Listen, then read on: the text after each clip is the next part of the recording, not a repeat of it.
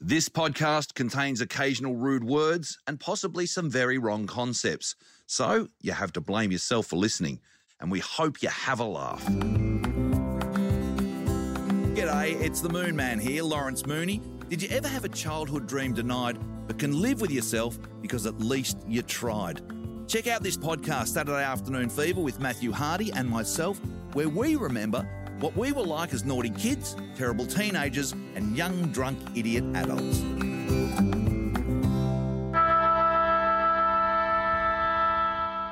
Welcome back to Saturday Afternoon Fever. I am Matthew Hardy, that's me. And I am Lawrence Mooney. And this podcast, which is powering ahead toward its uh, final stanza, and we've done a switcheroony. Instead of me reading the book and Lawrence commenting upon it, we have reversed the roles. And that came uh, after the final chapter where Matthew became very critical of his own writing as he from 1999 perspective started to uh, speculate about what the future would hold and how he wanted it to unfold. And then there was a coda to the book called the end note and so i have asked if i can read it. And so we are on to the final few pages of saturday afternoon fever. End note. Back to the book imagine living in a country where music didn't exist where if you asked someone whether they'd heard the latest song by say Britney Spears, they'd respond by asking, what was a song? What about a country where movies didn't exist or books? A country where the term Lord of the Rings elicited no response whatsoever. What are you going on about? Just here? wait, hang in there. Okay, okay. No, they hadn't seen the movie, mainly because they didn't know what a movie was. Nor had they read the book because there was no such thing as books. They didn't even know what the word book meant. You're trying to tell me there's thousands of words printed on hundreds of pages which are arranged in a certain order so that when you look at them, a story unfolds in your mind. They'd say, Get off the grass. and you'd say, What's grass? this is pretty much how I describe being an AFL follower in England, where I lived and worked through much of the 90s. The English do not know about footy. Well, they do, Matthew, but they. About our footy, Yeah. AFL footy. So you should have written our footy there. No, Been more inclusive. not being apologetic to an English reader. for calling it footy. Okay, fair enough. They don't care. It may as well not exist. The number one interest in my life was eliminated upon arrival. And that's true because basically I didn't realise until I got to England, as many other people would have done before me, how much as a ment, mad, uh, obsessive football fan, eighty percent of my conversation is taken up by talking to people who are also interested in footy about every possible aspect of who's injured, who's getting suspended, why, you know, who did they hit, uh, what injury Hmm. did they do, just uh, all day, every day, especially during the six month season. It's all encompassing of every conversation with everybody I talk to. Okay, but then suddenly I land in a country where football does not exist as a concept the way that so we know it. your first love becomes a second language. And I only have 20% of my conversational remaining uh, aspects because the, the, the other 80% has been wiped out. so for the first time in your life, you realised how vacuous and vapid you are. Boring and tedious and one track minded. what an awful feeling. It was. But then you have to adapt, don't you? yeah, well, you have to. It was a shock. I mean, I suppose it would have been the same if I went to Hungary Did you, or you know, did you Croatia. develop a, a a love of EPL? Well, have no, I wasn't game. interest. I wasn't game to follow the English Premier League because I knew that whoever I picked would also be shit. I didn't want to curse them. Right. And it's true because I would have picked if I had to Tottenham, who yeah, Tottenham you know, Hotspur. exactly Tottenham Hotspur. Um, who were great, had more, much more success than St Kilda ever have. But, But- not during the time I was in England. Right. So what I did by accident was follow individual players for various teams. My favourite was Frank Leboeuf, who is a defender for Chelsea, who come from France, as you would say, or France, as I would. And uh, he played in the World Cup winning team eventually. But yeah, Frank Leboeuf. He used to write this brilliant article each week in the Times. But I'd on. only call it France in order to complete the dirty ditty. The girls in France pull their knickers down to dance. is that true? I don't know. No, it's not true. Um, It would be maybe- difficult to do, wouldn't it? Like Yeah, no. prac- practically. It's like when you're a kid and you pull your undies around your ankles with your brothers and do an undie run. And you've got Do that you? kind of like shackled thing where you run along with your undies around your ankles. Never did that No, the- I had two older brothers, but I think we were more civilized than you, perhaps. or less fun. Right. Back to the book. So hang on, what are you doing? You're running down the corridor together. with your, your undies around your ankles. So you've got this kind of shackle around your ankle. You can only take little steps. Right. And the fact that you're running in a funny way, but also you're naked. And your you Lipton jigglers are belting themselves up and down. Yeah, and it's everyone's in hysterics because Right. it's absolutely absurd. At what age did you see that stuff? About 43. Yeah. Back to the book. Trying to discuss AFL footy with an Englishman. Oh, sorry. Try discussing AFL footy with an Englishman. Reading's not my, my my strong suit by the looks of things. Chances are, if he's seen the game at all, he'll remember the tight shorts and the sleeveless jerseys. Guernseys, please. I know that was the. Uh, you know what? I'm glad you pointed that out. That was written. That was one of the rare words that were adjusted in the edit, and it was too late. And I remember vehemently trying to correct that with my publishers, and they went, Yeah. "Too late. We've gone to print." And I went, "But yeah, It's the other code. It's NRL that refer to their Yeah. tops as jerseys. I stand corrected, but and I couldn't we call it." it. the Guernsey. Yeah. Interestingly, both are a breed of cow and a Channel Island. Guernsey that's- and Jersey are both cows and islands and tops sworn in footy. I find that extremely interesting. I'm not sure if anyone outside of you and I might, but that doesn't matter because we're the ones talking to each other. I can interest myself at times. I don't need other people's approval. you, you- you might find you need to more often than you imagine. He'll remember the tight shorts and the sleeveless jerseys at best.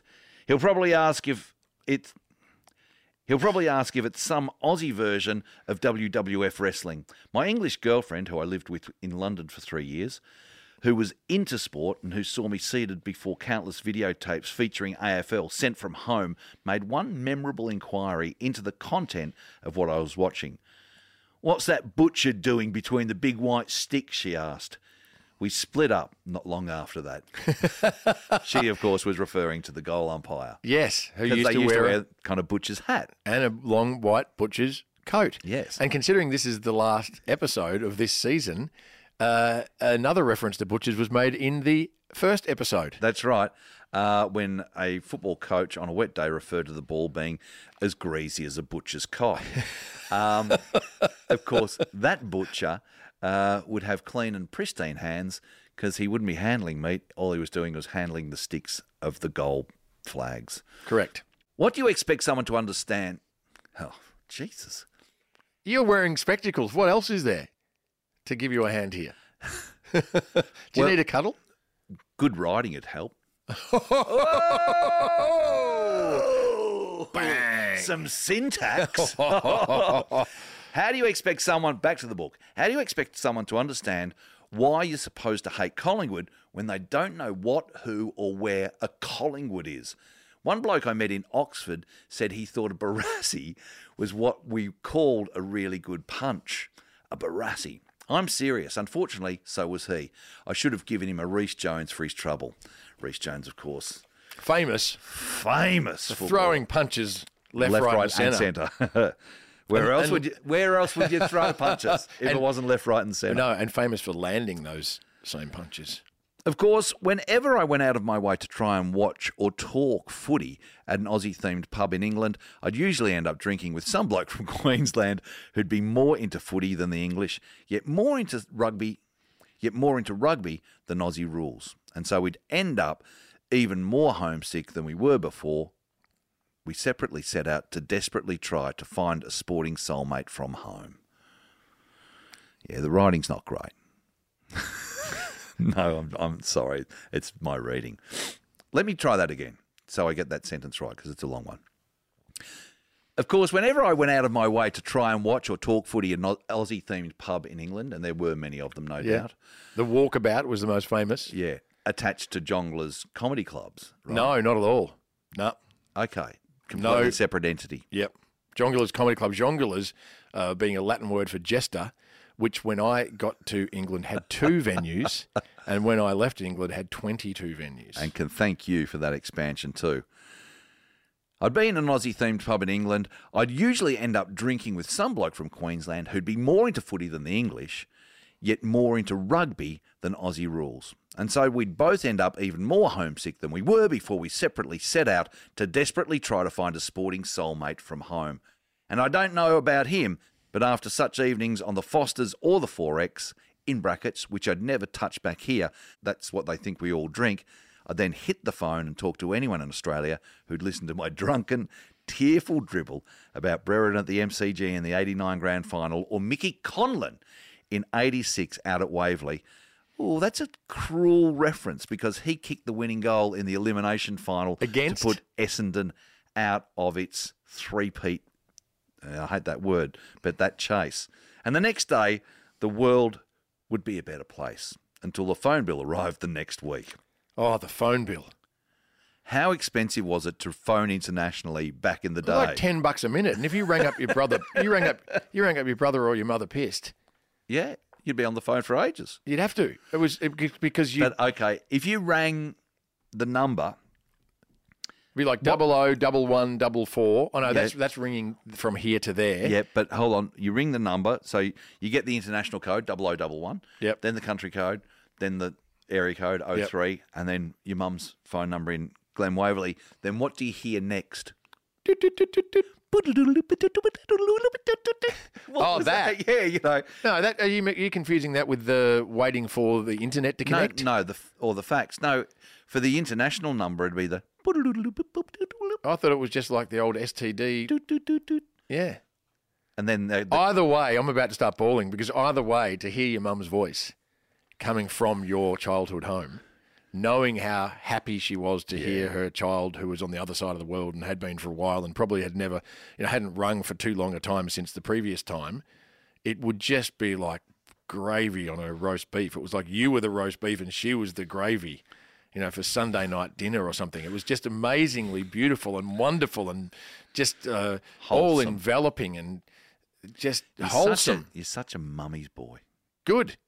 That's So a I good sh- thing. Yeah, so I should be. Yeah, good on you for reprimanding me for I saying love that. my mum. Yeah, and you should. And she's currently 86. She's in aged care. Hmm. She's, you know, obviously maybe time on in the final quarter of her existence. Absolutely. My brothers and I are lucky to have a uh, parent still with us, and we are milking every moment we can while we can. And long may she be the gravy on your roast beef, my friend. Thank you. You're a beautiful man, raised clearly by a beautiful woman.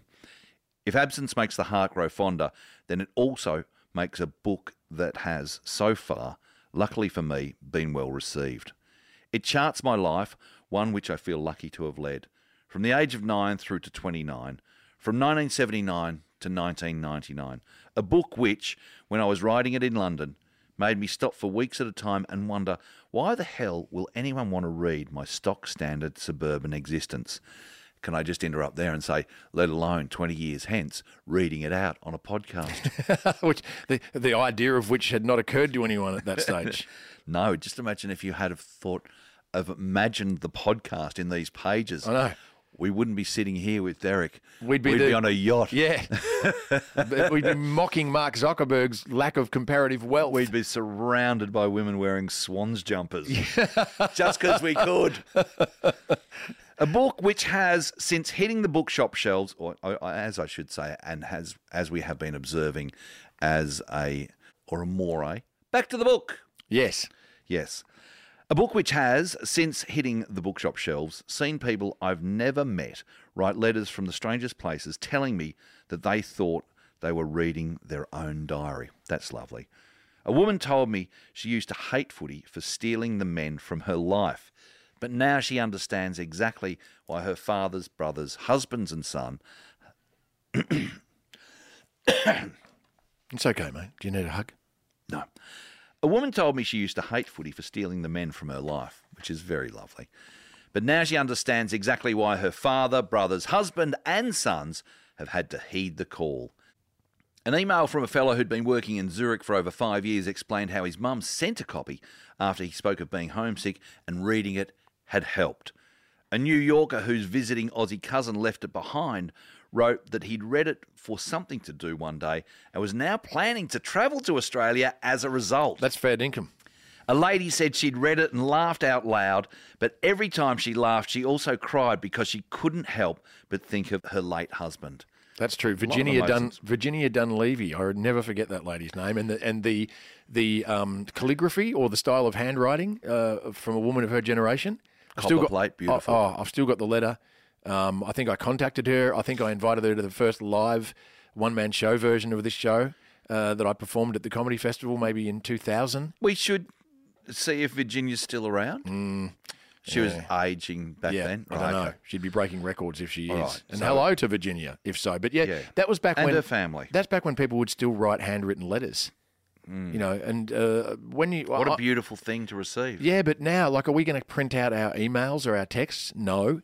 So how are people going to have like a glory box about their early romances or their travels or postcards or par avion air letters, as we would all send from overseas? I, I, I, I advance mourn the lack of those keepsakes that people today will not have. When my father died back in 1987, one of the things that I kept was this old um, brown leather briefcase that he used to take out to the car every morning, put in the boot.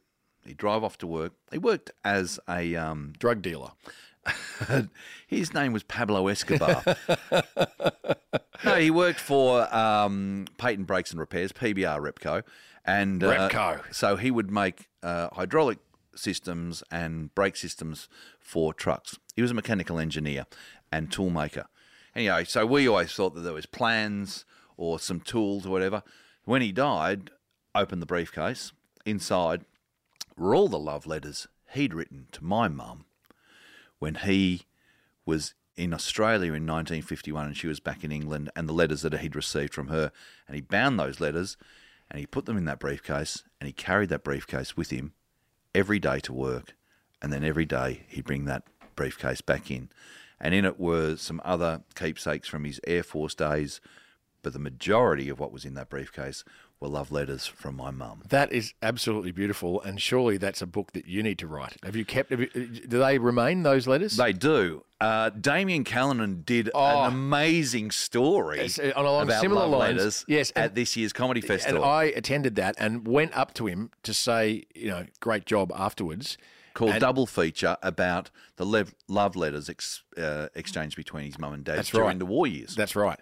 Well, when I went to say to him, "Great show," I start. I burst into tears, like to the point where I couldn't talk. And so he was left standing there high and dry, waiting to receive my plaudits. But I was bawling like a baby because I did think at various times throughout that beautiful show of his, oh, why am I not crying? Because I could feel the waves of emotion like rolling up and down my sinews, sinew, whatever. Right, my, I could.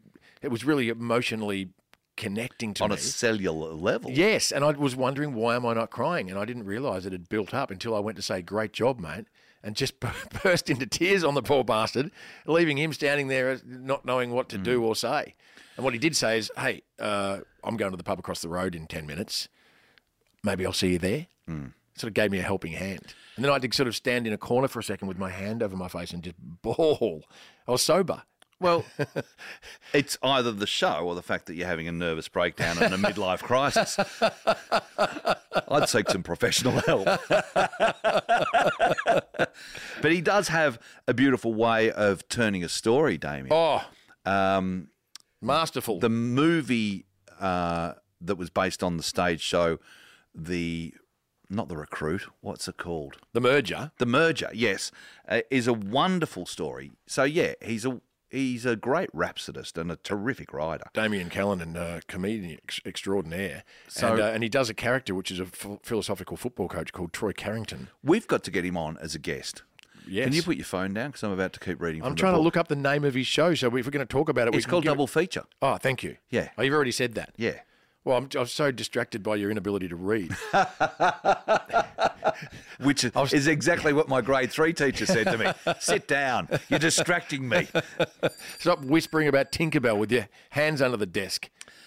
In fact, there was Tinkerbell's bell. Yes, Just rang. That is right. And we are into the final paragraphs of this book. Back to the book. A man from Sydney holidaying in Miami accidentally dropped it off a yacht he was sunning himself on and wanted to know where he could buy another one. I said I'd send a copy over if he could get me Don Johnson's autograph, but I haven't heard from him since. Don Johnson, of course, starring in Miami Vice, sensational cop show.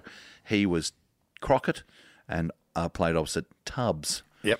And I spent a lot of time in Miami trying to visit all of the scenes, all of the uh, locations. Did you play Jai Alai? Uh, yes. No, I went and saw Jai Alai, which is uh, apparently invented by American Indians.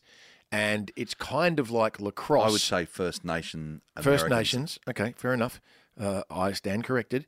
But um, it's kind of like a l- lacrosse and uh, squash combined. But the ball is slung out of a curved tube. A curved racket is what they call it. Right. Um, uh, not unlike the lacrosse racket, if that's what it's called. It's kind of a called a lacrosse net, I think. Right, and they bounce off. They bounce the ball. You can bounce them off the side walls, off the ceiling, not off the floor, uh, and they play at, off both ends, off both walls. Kind of like if you could play squash off both ends, both the ball- uh, in front of you and behind you. But the ball is as hard as a cricket ball. oh, ball. it could kill you. Yeah. Yeah, and so people do get Well, seriously so I went. injured. I went there, but it was like going to a small town racetrack on a Tuesday arvo. It's its only was there. existence. There's nobody there, and it was just drunks and ne'er do wells and homeless people.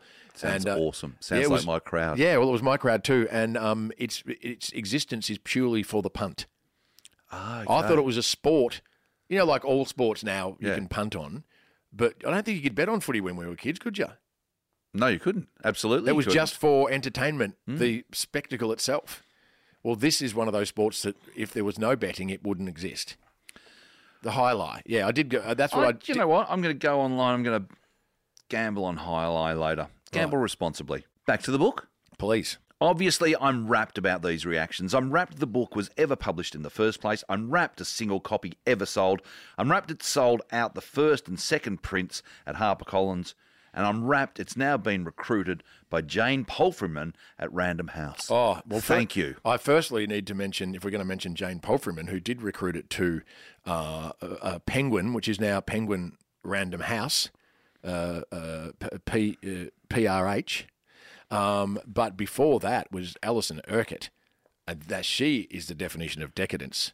Right. An uh, English woman who's lived here for 20 years now, publisher uh, just of the highest order. Of course, she saw a future in my book.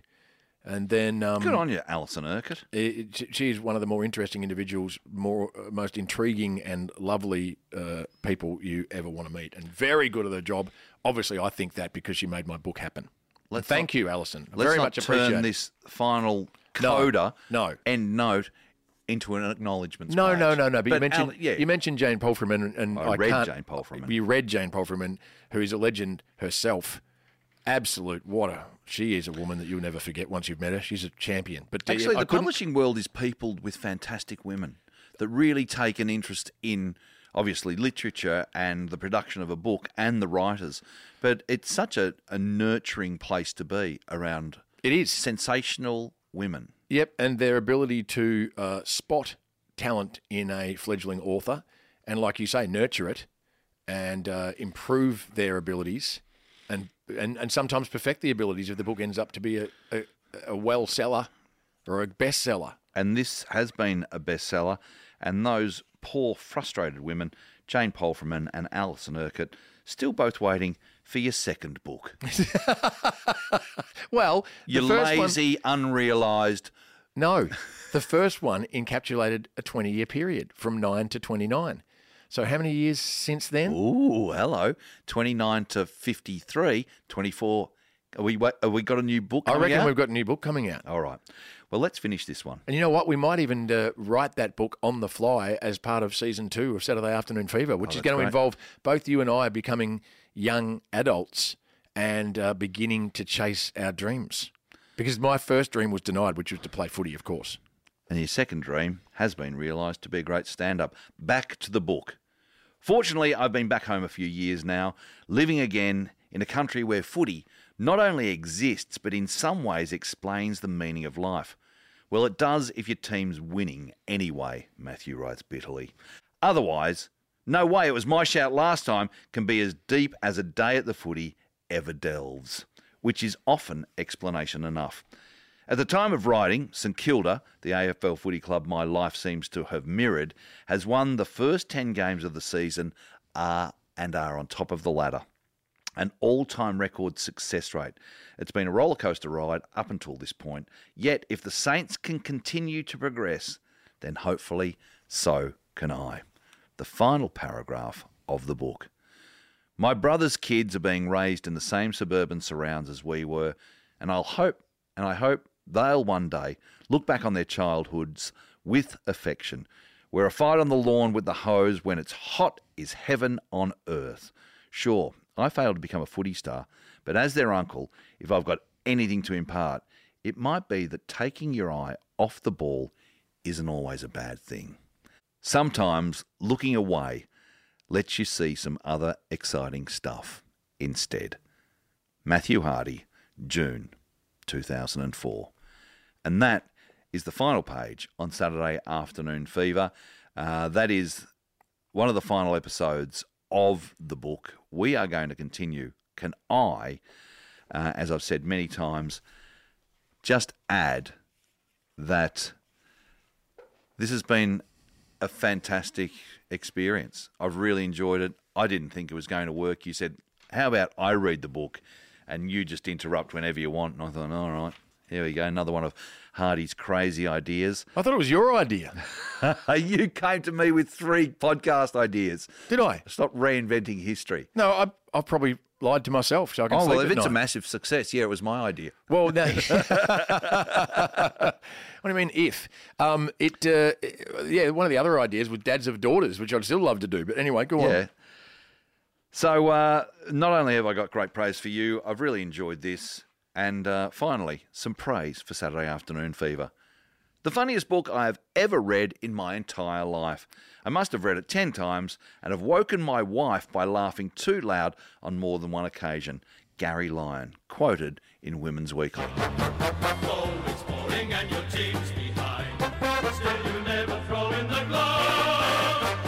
It's football season, and that's the reason it's the time. And your Coat and your hat and your thermos. and your big bat. it's football. Season, football season, it's the time of the year that we love.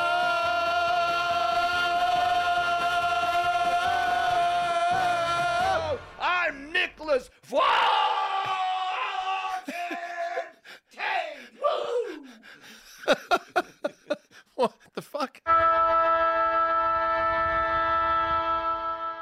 Thanks for joining us.